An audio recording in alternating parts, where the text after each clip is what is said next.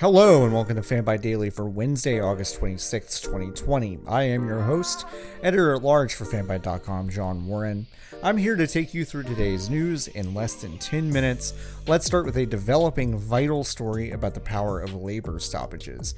The Milwaukee Bucks, ahead of their Game 5 matchup in the first round of the NBA playoffs against the Orlando Magic, met as a team and decided to go on strike and sit out of the game in protest of the recent police shooting of Jacob Blake and the lack of legislative action to stop police violence. Blake was shot in the back in Kenosha, Wisconsin after breaking up a fight. Blake is paralyzed but alive. There have been many police shootings of unarmed black Americans since the murder of George Floyd in early June, but Blake's shooting, along with the murder of two protesters at the hands of a white teenager named Kyle Rittenhouse, had a compounded domino effect on the players in the NBA bubble. Bucks guard George Hill has been long outspoken about social justice matters and led the charge today with his teammates. After word came down that the Bucks would sit out the game, the Orlando or the Orlando Magic players did the same. From there, the other two NBA games scheduled for today were postponed, but no one is quite sure until when. The Bucks started a wave of protests with the Milwaukee Brewers and Seattle Mariners of Major League Baseball also deciding not to play. The Dodgers Giants game set for tonight was also postponed. The WNBA, which consistently leads on social justice matters and has and has several players completely sitting out this season to work toward these goals, also postponed their Wednesday games.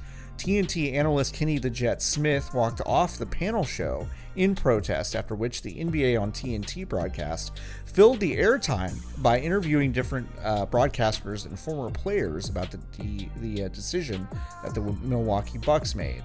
The Bucks strike is actually a wildcat strike, meaning a work stoppage in violation of the collective bargaining agreement the players made with the league, meaning it is extra risky for all involved.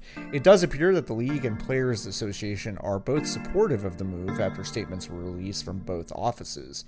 It's unclear, as of 8 p.m. Pacific tonight, if tomorrow's scheduled NBA games will continue, or even if the NBA season will continue at all, with the Lakers and Clippers both voting to end the NBA season tonight.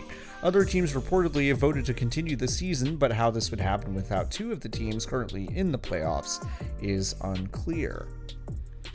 In a Bloomberg report released this evening, uh, we have word that Halo Infinite may be further behind than previously thought, uh, and the team is bringing in Joe Staten, a veteran of the series who wrote and edited the first three Halo games cutscenes.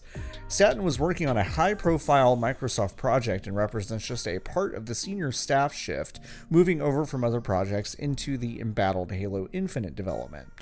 Earlier in August, Halo Infinite was delayed from holiday of this year until sometime next year. An Amazon listing had holiday 2021 down for a moment, which was then changed to simply 2021. It's unclear if that was an error, though if they're shifting staff like this, it would indicate a fairly sizable delay. In PlayStation 5 news, emails went out today letting folks that they can letting folks know that they can now sign up with their PlayStation usernames to be notified in the first wave when PlayStation 5 can be pre-ordered. The timing is curious considering we have several confirmed presentations at tomorrow's Gamescom uh, opening ceremonies, including a new Ratchet and Clank uh, presentation. Some are speculating that we may get a release date and price tomorrow. We shall see. Nintendo held a third party direct this morning, showcasing just a few games in a brisk 10 minute presentation. Rhythm Games were the name of the game this morning, with four musically inclined titles coming to Switch. We learned more about Fuser. Harmonix is a highly anticipated game and one of Fanbyte's favorite games we've played this year. We also saw some footage of Just Dance 2021. We also got a look at Taiko no Tatsujin, Rhythmic Adventure Pack, okay.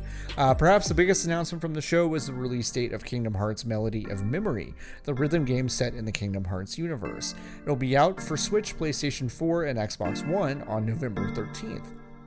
There was some other stuff too, uh, so head over to Kenneth Shepard's post on fanbyte.com to learn more.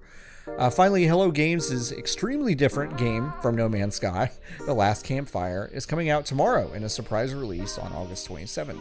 It appears to be a much smaller game than their procedural uh, spacefaring epic, where you control a cute little guy named Ember through a land of lost souls. The game is an exploration driven puzzle game where you learn new abilities to help traverse this fantastical world.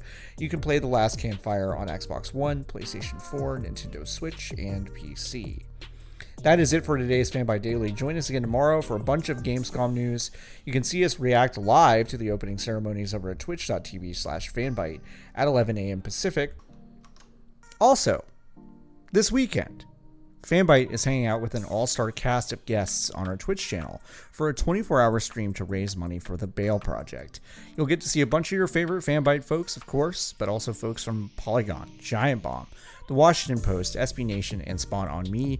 We are excited to play some games with some awesome folks, but mostly we're excited to raise a bunch of money for bail funds across the country as we turn up the heat on creating actual change across the United States. We have to it's up to us.